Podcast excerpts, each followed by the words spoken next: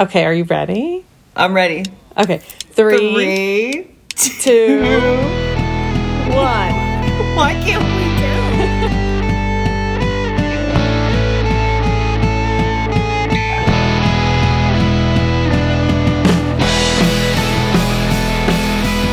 I guess we're. I'm just gonna start.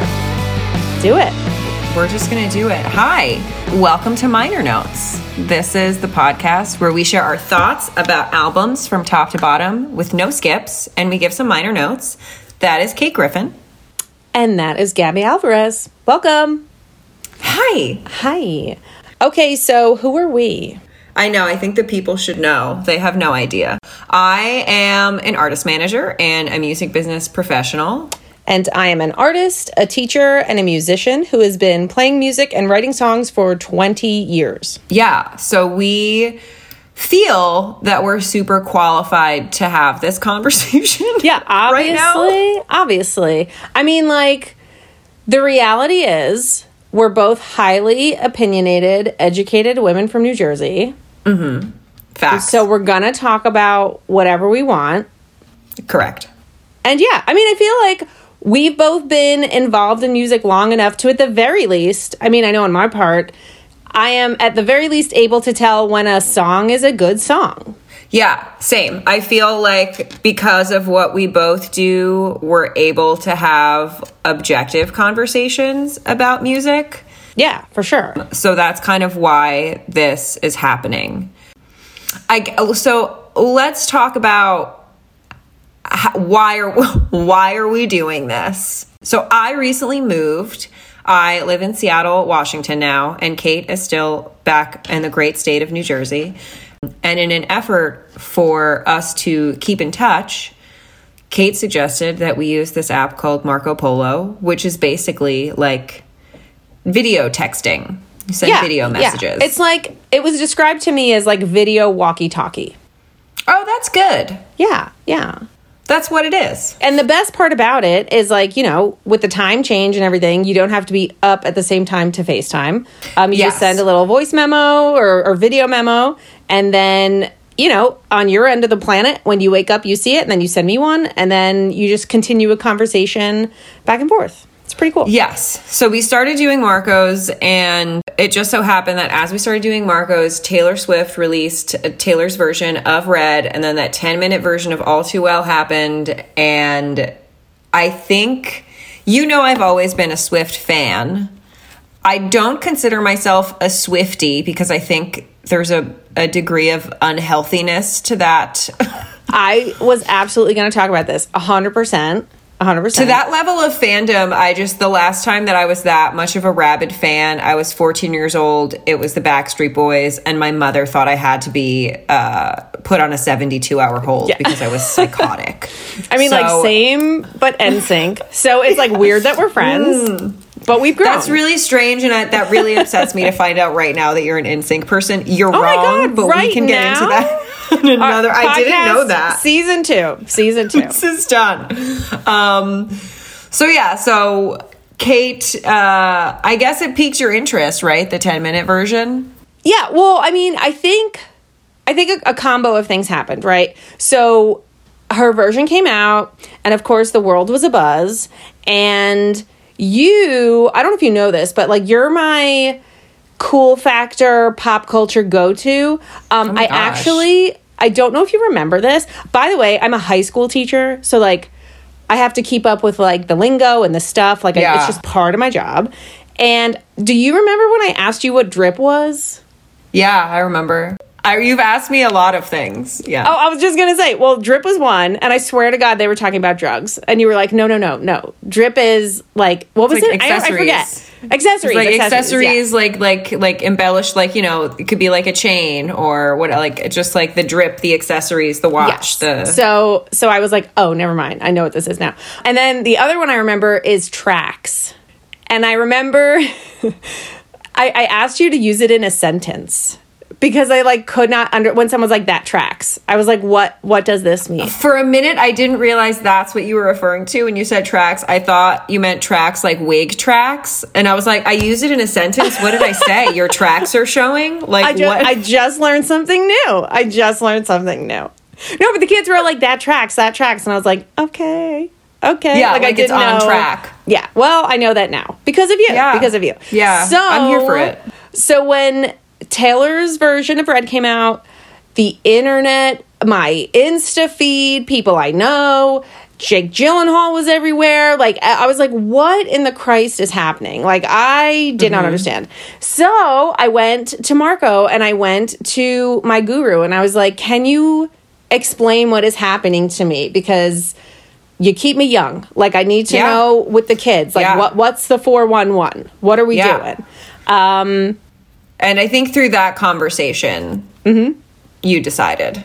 Well, I believe you. I believe what you said to me was, we cannot continue this conversation until you watch the short film. Yes, that is what I said to you. I was like, I can't. We can talk about it if you want, but it's not going to be a good conversation until you get on my level. right. And I was like, oh shit, I have homework. So I watched the short film and I watched the SNL performance.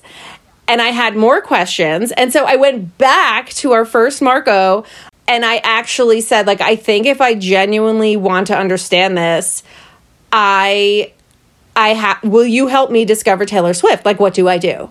Yeah. Do I start with album number 1? Yeah, and I said yes, you do. And so here we are. So here we are. Yeah. So today we're going to talk through Taylor Swift's debut album, self-titled Taylor Swift, and kind of like go through a little track by track, mm-hmm. and see if Kate ends up liking Taylor Swift because I think at this point the jury's still out. We don't know. Yeah, jury's out. Jury's out. And I'm approaching this from, I mean, it's a little different, right? Like, you have been a fan of hers basically since she came out, right? Like, Yeah. you, you were on there, you're a long haul fanner. Yeah. I am coming at this as an adult. Um, with my own experience in songwriting and and you know I have my own biases in terms of genre and music and all that stuff. So Right, right, right. it might be a little different, but basically, I'm trying to figure out like what's the deal. Because, like you said, I have a f- very, very few friends like you who objectively can listen to her stuff and say, like, I'm a fan. And then I have people in my life who I'm pretty sure if she, like, went around and murdered babies, they would defend her. So I'm, like, Yeah. trying to find, like, where is she human? Like, what is happening? What is happening? We're gonna figure it out. I, I'm Yeah. gonna say I don't think she's human. I think she's like five cats in a human suit. What? Uh, Could be. Could. Yeah. I mean, still th- amazing. Just like trying to get into the movies wearing a big trench coat. She's just a bit like a bit from a little Rascals movie. Which is why she's so graceful. Honestly, it makes sense she's just cat. she's elegant and, and graceful because she's cat. She has great balance. oh my god, I've never seen her fall. I've never seen her fall. Just saying. Just saying. Uh, okay, so we might have something here. So by the end of the episode, we'll be able to tell you if Taylor Swift is in fact a person or five cats in a human suit. Hopefully, and whether or not I am a fan. Yeah, that's Yeah. the big one. So let's get into it. So here are the facts Taylor Swift's Taylor Swift was released on Big Machine Records, which was an independent, I think still no longer is. Maybe. I'm not sure if it still exists. I, think it's done. either. Okay. Um, but at the time, Big Machine was an independent label uh, based in Nashville, and the album came out on October 24th of 2006 in the United States and Canada, and then was released. At, it, this was actually an interesting fact for me. It was released in the rest of the world March 18th, 2008, two years later. Interesting. Yes, I found that very interesting. I'm not sure how and why they made that decision, and I don't think we'll figure it out until we get into much later albums, like how they made the dates line up. Taylor uh, wrote and recorded this when she was 14 or 15. She was a freshman in high school when she recorded this album. Wow. And she was 16 when it came out. And she was new to Nashville. She had just moved to Nashville from Pennsylvania in 2004 uh, to pursue a career as a singer songwriter in country.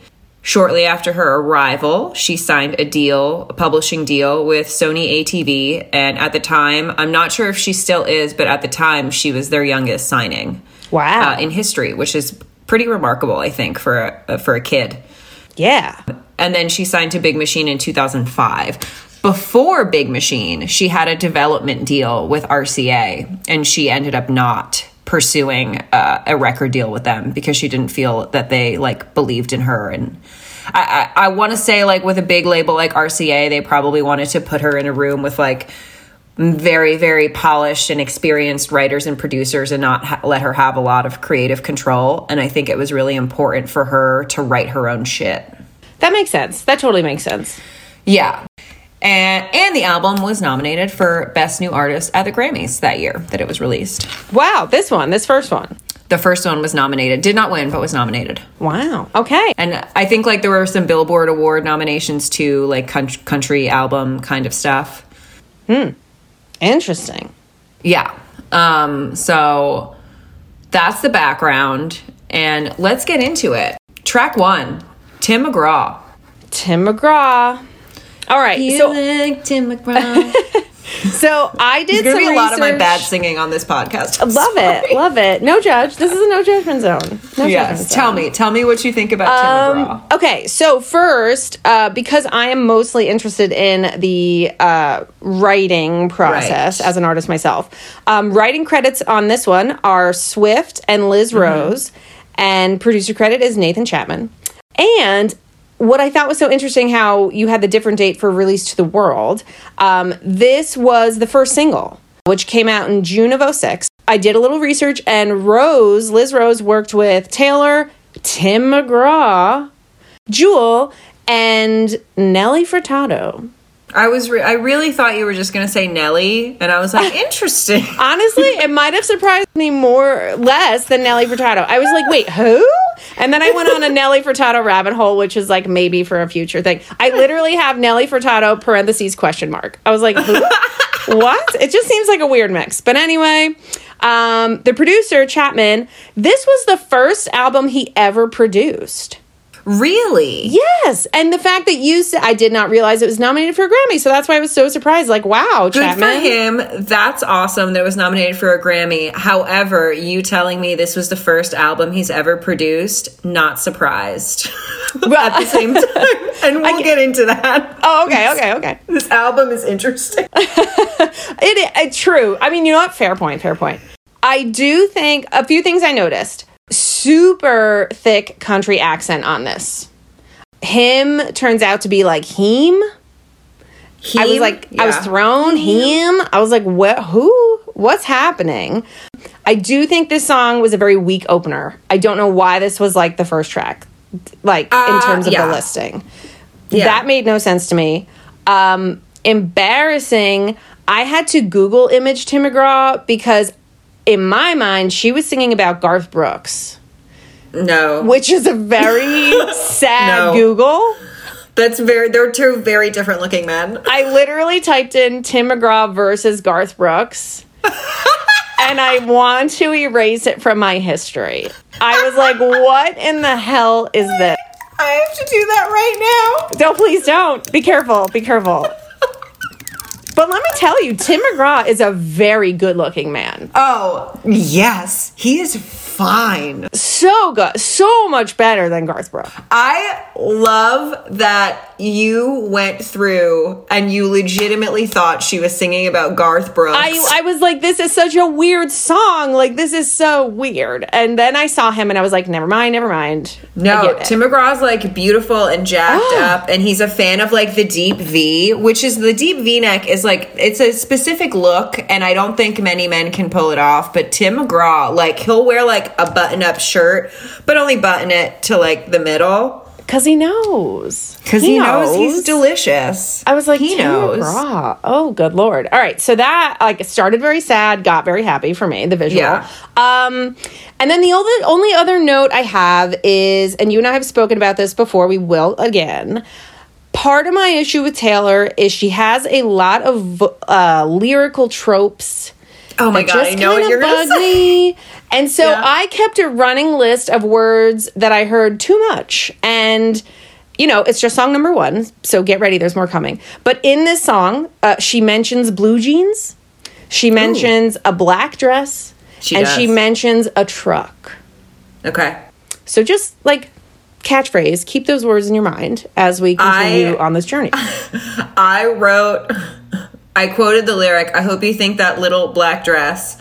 And then I wrote, all caps. Dresses start here, Kate. Dre- dresses begin at from the beginning. From the So- top, track, track number one, one, album number one. album one. She's singing about dresses. The dress- We should keep a dress count. That's one oh, dress. Hell yeah, dress. Yeah, Okay, one dress. One dress. Um, I agree with with all of your thoughts. I I think this song is super safe. It sounds like it's a, it's a straight up country song to me. It's a little pop, little teen poppy. Sure, of course, that's her entire thing at this point. But it's like cute. It's safe. It's sweet. The the hook is catchy. It's pleasant. There's nothing about it that I'm like, wow, what an artistic choice. Nothing. Yeah, no, and it's a little like mid tempo for me for country. It was like a little. Yeah. Sl- I wanted it to like speed up a little bit, but Yeah, I, I hear you. I think I I also love I think this one has male background vocals too. Yes, Which is like yes. a very country thing. I and I like that. I like that a lot.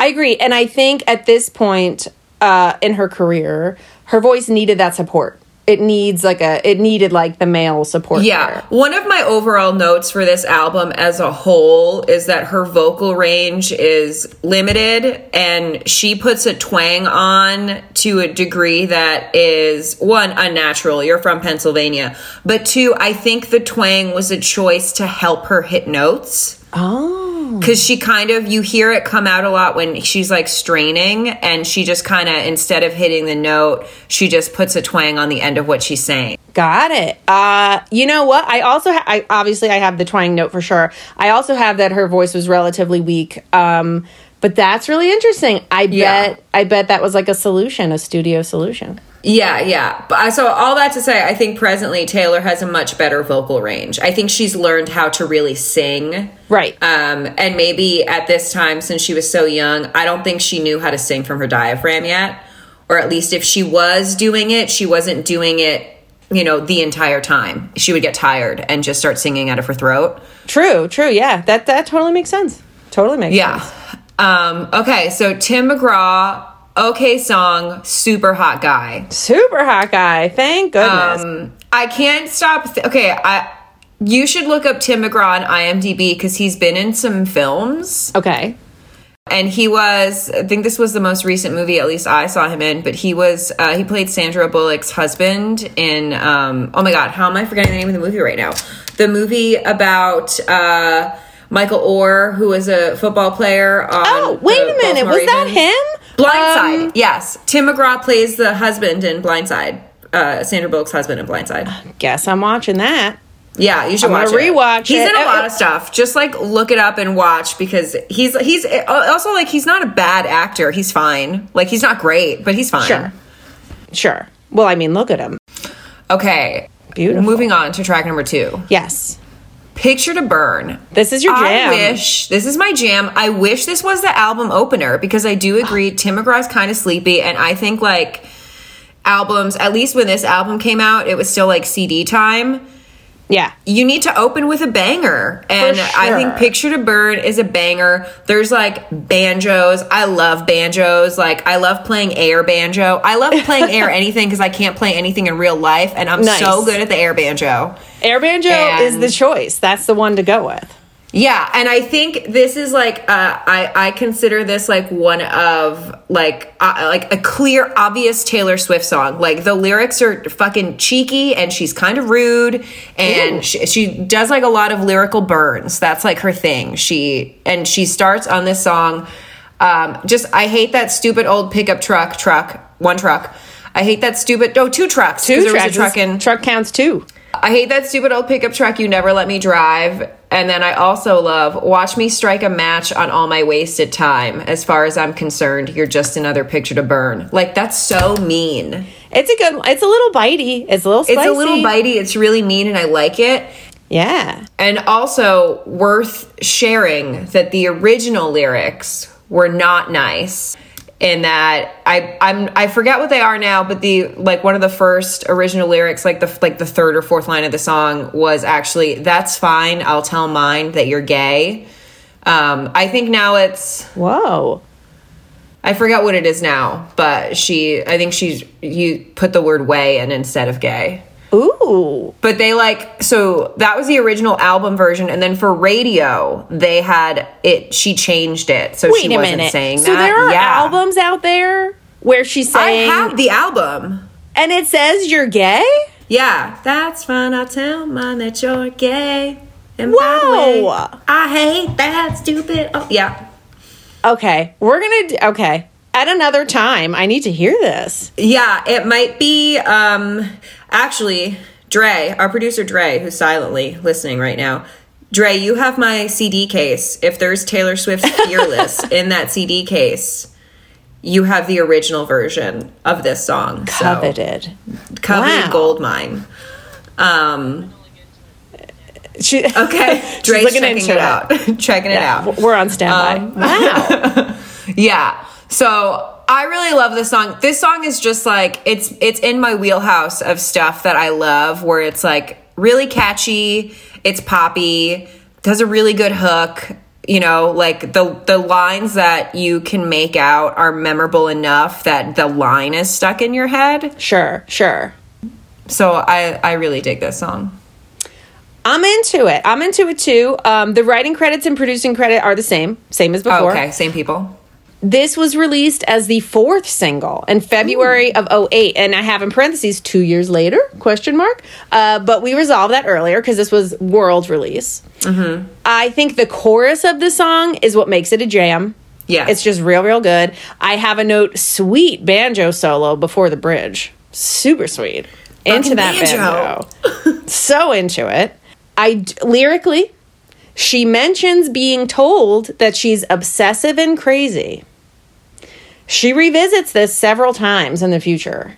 yeah. So I think this is the first time where she says something to the effect of like, "Tell your friends I'm obsessed, I'm crazy," something like crazy. That's fine. I'll tell mine that you're gay. that. Damn, damn, was the line. Taylor. was Um, and then lyric tropes. Uh, we got "Daddy." It's first time she's mentioning "Daddy," not the last. And second time she's talking about a truck, which is a little rough because that's track one, track two, truck. Where are the producers? I'm like, why are you not? Checking Yeah. out this lyric sheet here. That's interesting because I, um, as I was doing my research, uh, one of the things that they said, she said, was that she didn't want to write about like trucks and bales of hay because that's not her life experience. So she wanted to write about like love instead because she could talk about that. And it's funny how those things still found their way into this in song. there. Yeah, yeah. Interesting, but I agree. Picture to Burn definitely a jam. Definitely Jam. a jam. Moving on, Yep. teardrops on my guitar. Mm-hmm. Same writer, same producer. What do we got? Same, yep. Same writer producer. It was the second single released in February 07, which like let's just think about that for a second. So first single is Tim McGraw, admittedly like mid-tempo at best, kind of a weak one.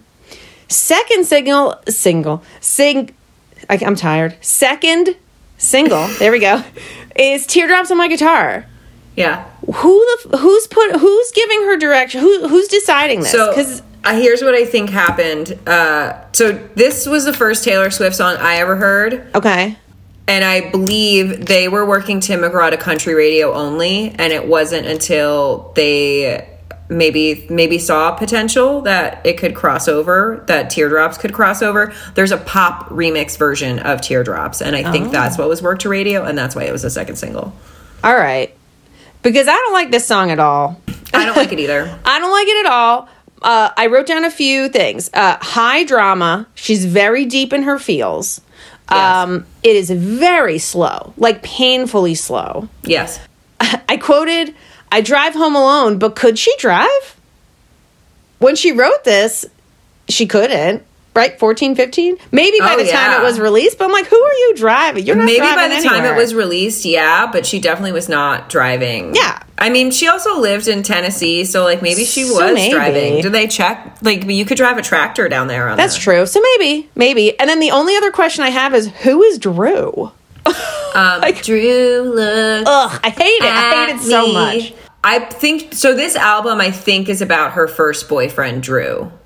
He was her high school boyfriend. So I think this, she allegedly wrote this when she had a crush on him and he wasn't like paying attention to her, which totally get it being 14 and having a crush on a boy. Sure. And you're like, I can't stop thinking about him. And you write this like sad, creepy, stalky kind of song. So but creepy. we don't give men this kind of attention. It's 2021. We're Also, from a writing standpoint, why did nobody tell her to change Drew to you? I don't know. Maybe she insisted. Ew.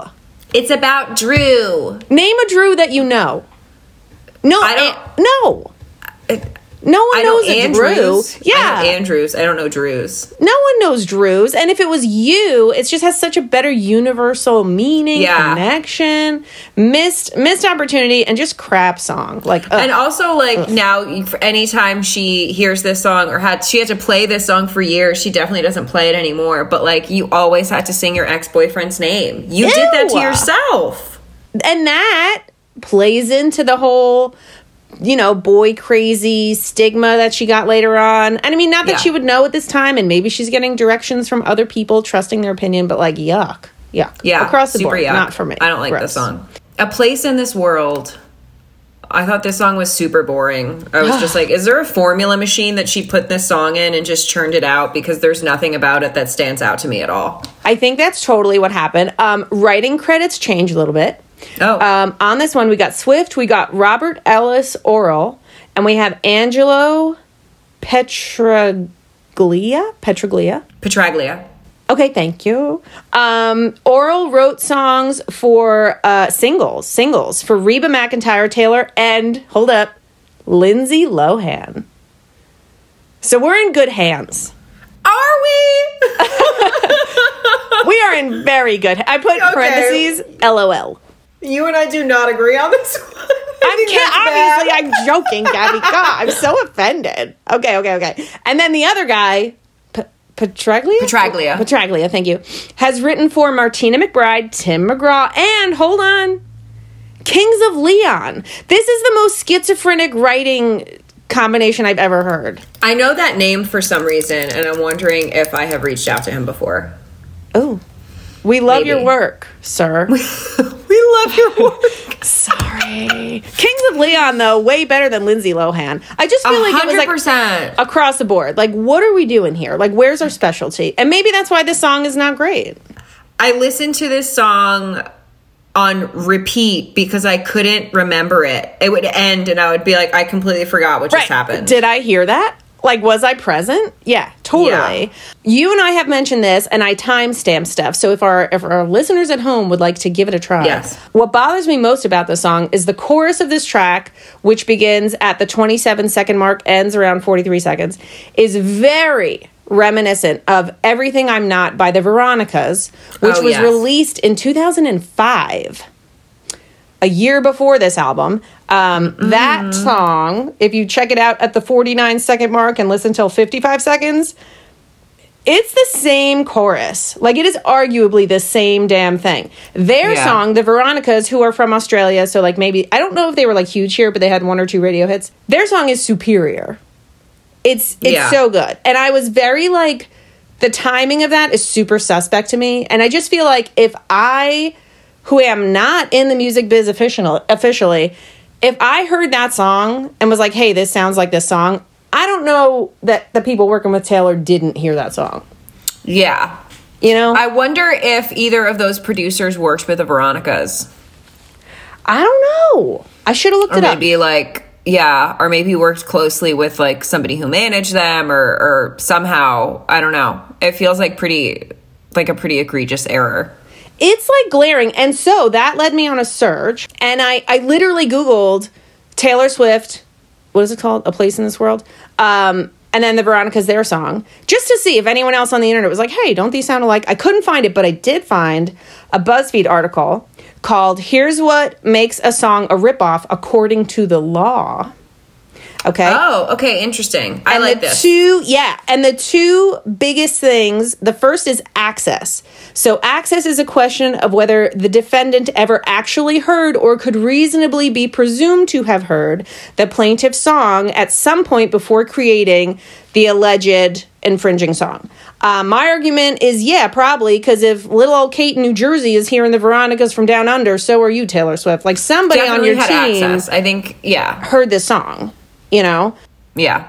And then part two is substantial similarity. So that is a question of whether or not the average listener can tell that one song has been copied from the other, which is like super wishy washy to me. I feel like that's like so subjective. But I would argue yes. If you listen to these two songs side by side, like it's glaringly obvious to me. I don't know.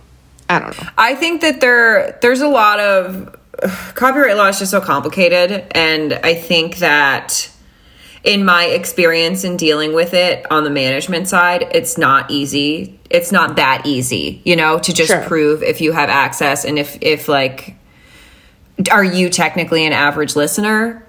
Are you considered such? I don't think to me you're not. I don't think you are an average music listener. I think Thank you. like you. that's kind of like why we're having this conversation, right? I guess Neither of us count as average music listeners. Superior, clearly.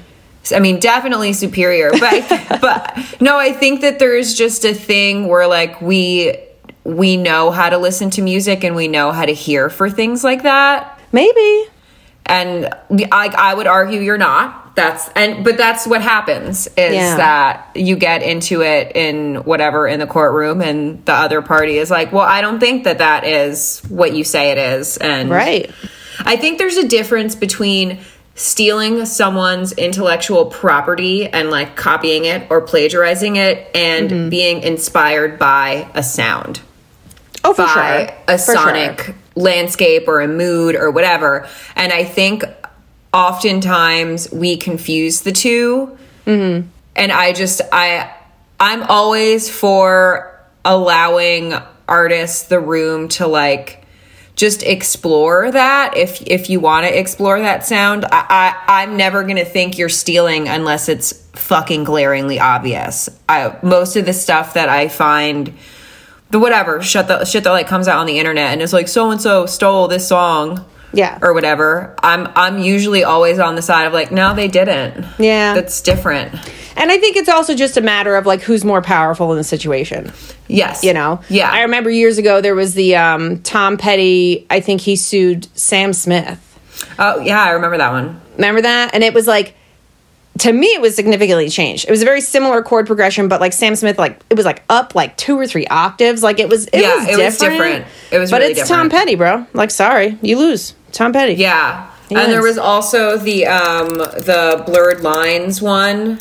Oh yeah. Who's the original writer? Uh, Why am I blanking on that? That's bad. Um uh, Marvin Gaye. Oh, Marvin yeah. Gaye. Yeah. and yeah, they yeah. ended up I'm looking at it right now. They Robin Thicke and Pharrell had to pay 7.2 million to Marvin Gaye's estate and like when that happened I was like this is so clearly a song that is inspired by yeah. Marvin Gaye and it's not fucking stealing it and I just thought that was bullshit. Yeah. So it's just whoever's got uh whoever's got the pull, which arguably at this Yeah. point in her career would not be Swift, but nothing ever happened. So Yeah, nothing happened. So No. either if the Veronicas tried it, which they may have, it it didn't work out. You know, sorry, girls. I still like their album. It's a good one. Check it out. I don't even know if they're still doing their thing, but um, I doubt it. I hope they've retired by now, yeah. unless they're like super famous in Australia. In They which could case, be. keep on trucking, ladies. Do your thing, ladies. We're coming to Australia. We would love to interview you. I would love to come to Australia. Um, Yeah. so we'll put that out there. My last note on this lyric tropes. She mentions the rain. See you through the rain. Get ready, folks. This one's coming back a lot. One rain. One rain We have one dress, one rain, two trucks so far, and one daddy. and one daddy. Get ready. one daddy. Cold as You, track number five. Who wrote and produced it? Um, we're back with Swift, Rose, and Chapman, the original trio. Okay, the OG team. I did not really like this song. I I feel like her voice was struggling through the entire song Absolutely. and it's just a little unpleasant to me um, but i did like that there were a lot of string arrangements on it and it kind of reminded me uh, of tracks from fearless and speak now it's just not as good of a song but there was also a random wind, wind chime sound Oh. which i don't have the timestamp but you guys should go through and listen because there was a wind chime i was like what is that I missed the wind chime. I There's missed a wind it. chime. I wrote the same thing. I said I feel like she's straining in the choruses. The notes are a little high. It comes off as whiny. Yeah. and the rest is in a very comfortable range for her, um, but kind of breathy. Yes. So I felt like whoever put this together just didn't have. They weren't considering her abilities, which is unfortunate. Yeah. She should have been working with a vocal producer and she was not. Yeah, Uh, it sounds like definitely Yeah. like this just was not a good choice for her. Whether she wrote Yeah. it or not, like I just wouldn't have put it on the album. I did write the first line so far lyrically that has stood out to me as a good, really good line. Um, I start a fight because I need to feel something, and you do what you want because I'm not what you wanted. Ooh, I like that. It was it's good. And in context, like the pacing, it just fits. And it just stood out as like, oh, oh, okay. Like something's happening here, something's happening. So that made me happy. But in general, it's a downer. Lyric tropes. We've got our first radio. We got our mm. second blue jeans. Second blue jeans. And we got our second rain. Again, rain and rain back to back. Bothersome to me. Yeah. Um, I also would like to point out the lyric, and now that I'm sitting here thinking it through, I've never been anywhere as cold as you. These are like the, the lyric shit with her is the reasons that I like her because I think that's a good line. I've never been anywhere as cold as you. I mean, yeah, you know, yeah. I- My first gut was to be like, ugh, it's a little. But if you really think about it, that's that's not so bad. Uh, What is she, 14, 15? She's like, 14. That's not so bad. And that's the thing, too, is like you would think uh, when you look at the title, Cold as You, you would think someone being like, oh, they're just a cold person. Sure. They're as cold as you. But I've never been anywhere as cold as you, like relating weather to what she's trying to say. right. A little metaphorical. We're getting little into metaphorical. metaphors, which is what I Uh, like. Yeah, I think Yeah. she's good at that. So it's starting. It's starting with Cold as You, just not a home run. Yes, yes, Started. for sure. Next song, The Outside. The Outside. Yes. Um, writing credits, just Swift. Uh, no surprise there because I I wrote this is all I wrote. As soon as this song is over, I completely forget about it. kind of the same kind of the same uh so she's the sole writer producer credit is chapman and Orrall which i just find unnecessary because it's a forgettable song why do we need so many producers on this song like what are you doing and then i wrote i'm confused by the lyrics of this song so let me just read you a couple bars it Mm-hmm. Read says me. how can i ever try to be better nobody's ever let me in and I can still see you. This ain't the best view on the outside looking in. Okay? Then it says, I've been a lot of lonely places. I've never been on the outside. But you just were on the outside looking in. So where are you? She should know better than that. Are you in or are you out? I'm so confused. I don't know where you are. And neither does she, apparently. I think it's safe to say that she does not know where she is. Like I feel like someone was like, "Hurry up, finish this song," and she was like, uh, "I've never been on the outside." Ah, done. It's like, what? You just sang a whole song about being on the outside. Yeah, she could have cut this one, to be honest. Yeah, this is filler. This is filler. Sorry, Taylor. Sorry, Tay Tay. What's next? Tied together with a smile. Who do we got on this one? This is Swift and Liz and Chapman. So the trio again. I I really like the the chorus. I like the the melody on the chorus. It's pretty catchy, but I also wrote first mention of rain question mark, which is not No, the first mention. it's the second mention Third. of rain. It's the third Mention of rain. third I rain. think for the most part, this song, another one that sounds like like sh- they took a country music template and were like, just fill it in. Just yeah. fill it in with words. And Yep. um yeah, I really like I really like the chorus though. It's really catchy. Honestly, couldn't tell you what it is because my notes say no notes, blah slash meh. Hold on, baby, you're losing it. Water's high, you're jumping into it and I like it.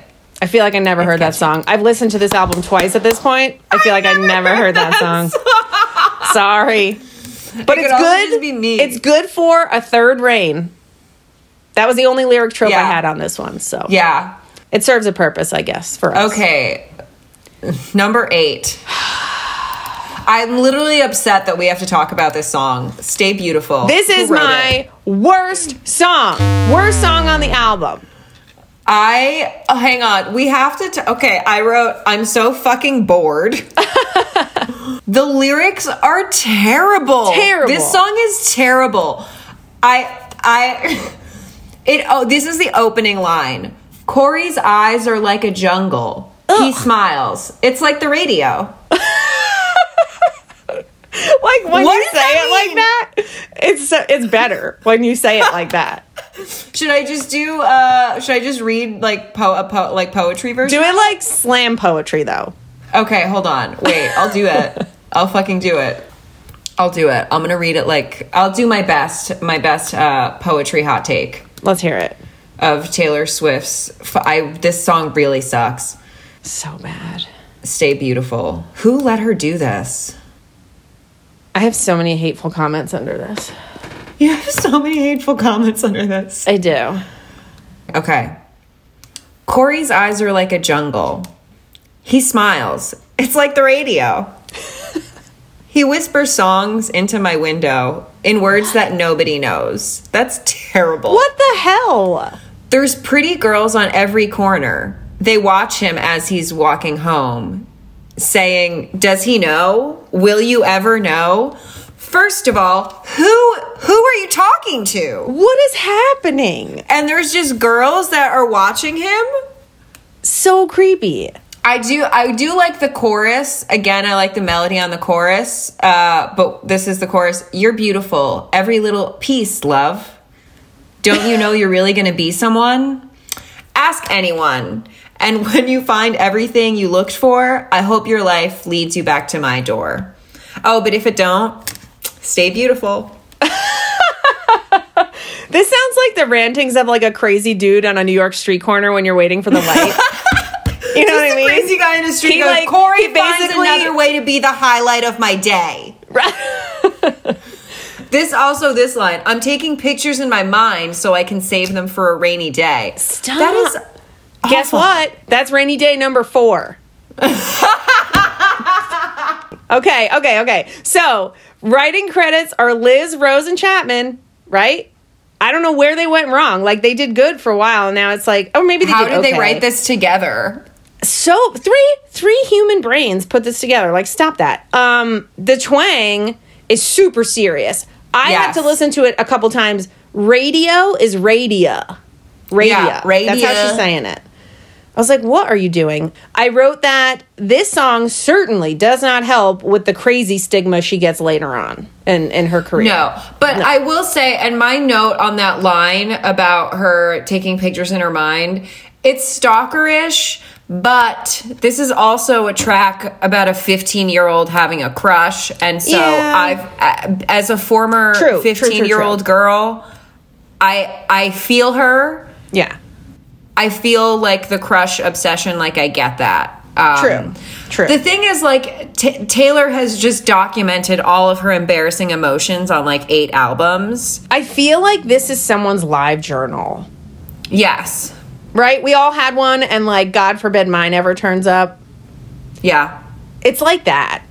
I deleted mine and my Xanga and my MySpace. Xanga. Oh, I forgot that's out there. I definitely deleted my live journal, but I, maybe I should do some deep dive into I Totally forgot. Yeah, you should do that. you should do that. Um, my other notes are filler, trash, hate it. That's that's one note. Lyric trope counts. We got radio. We got rainy day. So we're on number four for radio. Uh, two for radio. I think. I think that's two radios. Four rainy days, and then I asked who is Corey, and I did a little Google searching. Now this is not. This is from Taylor Swift songs 2.blogspot.com. So like I don't know. let's just legit. have a little you know i don't know uh, it says and this is a, supposedly a quote from her so like let's just take it for what it is it says Okay, allegedly. allegedly yeah don't don't sue us please taylor we're trying i'm trying to be your fan okay this is a song i wrote about a guy i never dated wow right haha No shit. this song is about a guy I thought was cute and never really talked to him much, but something about him inspired this song just watching him. No, that's illegal. I, Like, I, stop. what? How old was she when she gave that quote? I mean, 15 when she was promoting it, I guess. 15? Well, I was like, Yeah, that's bad. But again, it it sounds like a 15 year old. and it's also from Taylor Swift Songs 2.blogspot.com. So Yeah, so who knows? Maybe Who she's knows? never said that at all. maybe that's her personal blog spot. We we don't know. Oh, maybe it is. Don't know. Don't know. I'm gonna assume it is for the rest of this episode. I mean, that will become my new research primary source. So Okay. Yeah, yeah, yeah. so yeah, get yeah. ready. All right, but Stay Beautiful, loser, worst one, easily. Definitely not a great song. Uh, next song, should have said no. Followed by the best song. Yes, yeah. Best. The song is awesome. Best song. I like this one a lot. So good. I don't like the strainy voice, but I, I make peace with it because this song is like structurally it's incredible. Ah. the lyrics are great. The melody is great. It's just it, it. This song knocks it out of the park. I really love it. And after Stay Beautiful, Yeah, Yes. a, a total palate cleanser. oh my god, like giving me faith. Just just giving me faith. And the writing credits are Swift by herself. Like, okay, and this is why I've told you many times. I think, yes, does she have bad songs? Sure. I think this bitch is like an all star songwriter. I think she knows what the fuck she's doing. This this one, I was like, "Oh, wait a minute. Like we're getting serious now." It took track it took until track 9. It took a mm-hmm. while. But yes, so she's the solo writing credit. Chapman is the producer. Why is this track buried so deep? I don't know. Was it a single? It was not. It was never. It should have been a fucking single. Like, are you is a gr- kidding This is a great song. It's so. If they had opened, but maybe they knew. Maybe they knew. Like, we can't put all our chips out there. Like, we can't do that immediately. Maybe, I guess. I don't know. It's it's it's a great song. This is like way better than Teardrop. This is better than Teardrops on my guitar, but I I think I know I understand why they strategically picked that song, but still. Yeah. No. Oh man, this one was so good. I, I did write the twang is strong with this one. The twang is strong with this one. But you know what? Everything about the song, like the mood, the instrumentation, the twang is like supposed to be It's there. appropriate. Like it totally feels great. appropriate. Super appropriate. I also have. I do feel like you could have made the song even better in the last chorus if they went up a key, like like brought the whole thing up. But I don't think that was in her range. Like I don't think she could have done it. So maybe No, I don't think she maybe yeah, she could now. but at the time I don't think she was there. So maybe that's why it's giving me in a positive way.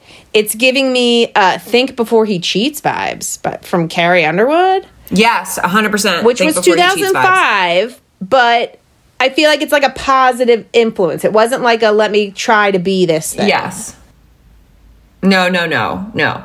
Um, so some fun facts about this song. Um, it's about uh, this boy named Sam Armstrong who had a relationship with Taylor in high school and he cheated on her. And she wrote this song about him. And allegedly, Sam confirmed that some of the lines in the songs she actually said them to him. So they were taken from like after they had this conversation, this big fight. She wrote it and like used some of the actual, which I think is cool. and honestly good for you sam for for not for cheating not for cheating no you're dirt you're dirtbag but for confirming like yes i did that and this is true like wow Uh, this is also alleged. This is alleged on Genius.com. It says, although it hasn't been addressed by Taylor, Sam claimed via Twitter in February 2018 that he and Taylor were cool and dated again after the incident, which kind of makes me i hope mad. sam's a big fat liar I hope Sam's a big fat liar, but also again, 15 yeah year old sounds sounds, right girl. Yeah, I, I would have probably. but you know what he served his purpose because this song's a banger This song's a fucking banger. Um, I think from here on out we start. We're starting a string of bangers. oh like The next song is Mary's song. Oh my my! wait you think mary's song is a banger I love Mary's song. I mean, it's not a don't like it. banger. I think it's. Per- I wrote this song is perfect in Gaby, every way. Stop. stop. Is that the note? You hit enter too many times. That's note for should have said no. No, I wrote that. This song is perfect in every way. I like Okay. Mary's um, song. all right. Well, we can still be friends. All right. So the writing credits are Swift, Liz Rose, Brian Maher. Brian Maher. Yeah, exactly. I looked up this dude. It says that Swift was his most notable partner. Like a whole bunch of people were listed I have never heard of. And then it says he produces for Big Machine, but we were just saying Big Machine like might not be a thing anymore. So I don't know if that was like an old website or what. Never heard of this dude. So him, um, producer credits Chapman. But I just thought that was weird. I was like, "Who are you, Brian Maher? Like, what are you doing in here?" Yeah, interesting. So I like I think what I like about this song that she she paints a picture with the lyrics and I like that it's a very country thing to set the scene, set the scene. I, I was this old, you were that old.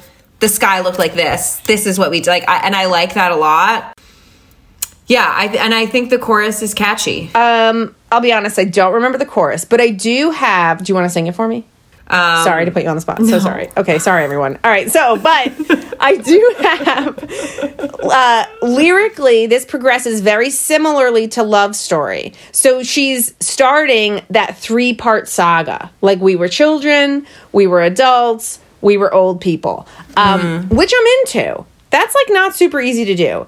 I do think it's done better on Love Story. When we get to that album, we can talk about how Yeah, it's better. we'll get to that. Um, I did write that this was surprisingly sweet the second time around. I think the first time, like, it didn't really hit me, but I listened again and I was like, oh. It's a sweet song. It's really cute. Just like, and I don't, I'm not sure if it's about someone real or if she just kind of made it up. I think she kinda just hope made it she up. did. I kind of hope so too, but yeah, it's it's very sweet and just like that. Um, that story. I just like the idea of like ch- two childhood friends, and I know some people that that's been a thing. They were childhood best friends, and This they would end up be together. an It's just cute. awesome wedding song if that was your sitch. Oh yeah, for sure, for sure. I wouldn't dance to that at my wedding, no, matter what. But if you were like a country kid who got married at like 19, you know how they do. Like that. Oh yeah, They do that. do that. You know? It's like legal over there. they do that. Some lyric tropes. We're back to daddy. This time she's saying daddies because it's their daddies. So we're only really going to count it as two, but like technically there's three daddies there. Technically, it's Another yeah. truck. Another truck. Take me back to the creek bed. Oh, was that the chorus? Oh, you remember. It was. Thank you. Thank you. I remembered. And these two are relatively new lyric tropes. I don't think they happen again on this album, but we see them in the future. She mentions getting down on one knee, Mm. and she mentions their town. Like this town. Yeah. She also mentions walking down the Yeah, aisle. you know, I'm going to add that to my list because that does That- reappear in the future. Yeah. Yeah. But this one's okay. It Yeah. was sweet. I yeah, I think that okay, so the one thing that I do want to specifically point out, I like that in each each chorus is different. I do. Yes, and as a songwriter, that's like a cool little trick that I think is not utilized enough. Personally, I, I agree. I think it's very Okay. cool. Okay, Okay, next jam. This is my favorite, favorite song. song. This is my favorite song on this album. So this is your Song. best. This Wow. is my best. I'm going our song. Tell me who wrote Just it. Just your girl. Just hey. Just Hey? Producer Chapman. Yeah. Love that. I think this song is so catchy. The hook is so catchy. I think it is also similar to Mary's song. It is a perfect example of country music storytelling and songwriting. Okay. There's a beginning, there's a middle, there's an end. I love the hook is just so good. Our song is a slamming screen door, sneaking out late, tapping on your window. It's so fucking catchy when we're on the phone and you talk real slow because it's late and your mama don't know. So good. And then like at the end, like their song is their love story, and then I'm asking God if He could play it again. It's full circle. You bring it right back to the beginning, and I, I it's just I think it's brilliant. I think she Because it. my note was cute but not special. Ooh, you're wrong. I will say though, but You're I will so say wrong. everything you just said does make me want to listen to it again. It's fucking good. Our song is a slim screen door, sneaking out late, tapping on your window. when you're all alone and you talk real slow, cause it's late and your mama it's, don't know. it's not bad. It's, It's so not good. bad. It is if I if I think about it in a country context, it's a good one. It's a good one. Yeah, I think this one is like it's a great straight up country Yeah. jam. I do have a couple notes that like get a little philosophical and like maybe we can't really address it until later. Okay. I would say this is the first time she mentions God. Yes, I think it. It's not the only time actually. It's Yeah, not, but so that kind of got me. time. And I just know, and we're jumping way ahead here on Lover. In Soon You'll Get Better, she has a line that I think is like one of the best lines she writes is desperate people find faith, Mm-hmm. so now I pray to Jesus too. So I'm just wondering if like she has gone on a personal religious journey in her own life. Yeah, I don't think 14, 15 year old Taylor was super Mm-hmm. religious. Um, I think that that was a thing because this song is so cookie cutter country, like the formula and everything that she kind of she didn't avoid that trope. She went for it. Maybe not even a personal choice, but just went for it.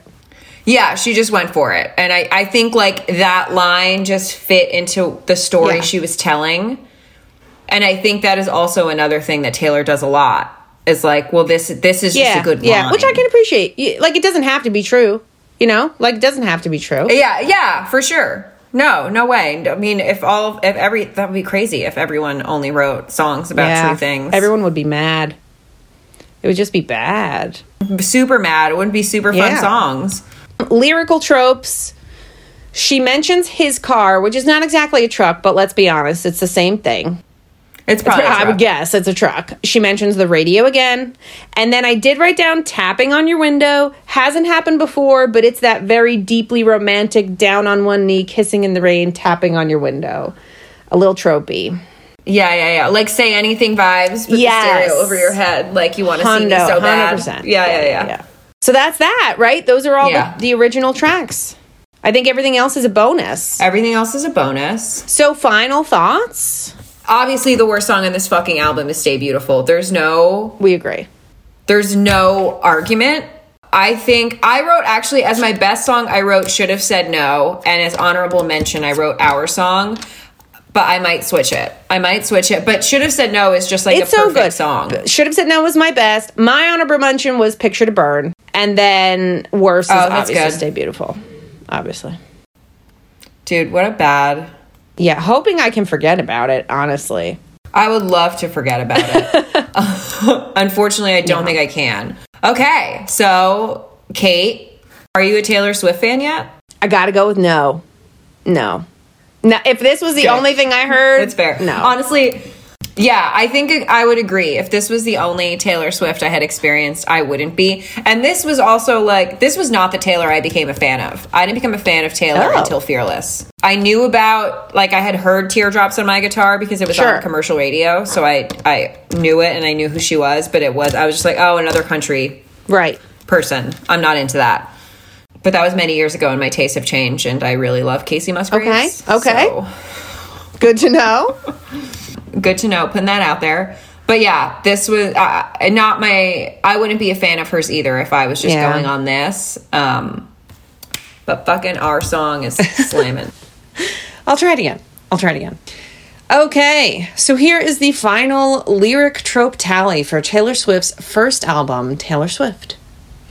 Jeans is mentioned in two songs, Dress, one song, Radio, two songs, Daddy and or Father, two songs, Car and or Truck and or Passenger's Seat, four songs, Knee, one song, Rain, four songs, Town, one song. If you enjoyed listening, give us a follow on Instagram at Minor Notes Podcast. You can like, subscribe, and or follow on whatever platform you're using to get updates on new episodes. I wanted to take a second and thank the band Above the Moon for writing and recording our theme song. You can check them out on Instagram at Above the Moon Music or on their website, abovethemoonmusic.com. Thanks for listening this week, and next time we're doing Fearless. We're doing Fearless next time, and from here on out, we will be joined by guests. We're going to have a special guest next week. Yeah. And it will be a very fun episode. So tune in. Thanks for listening. Okay, bye. Bye.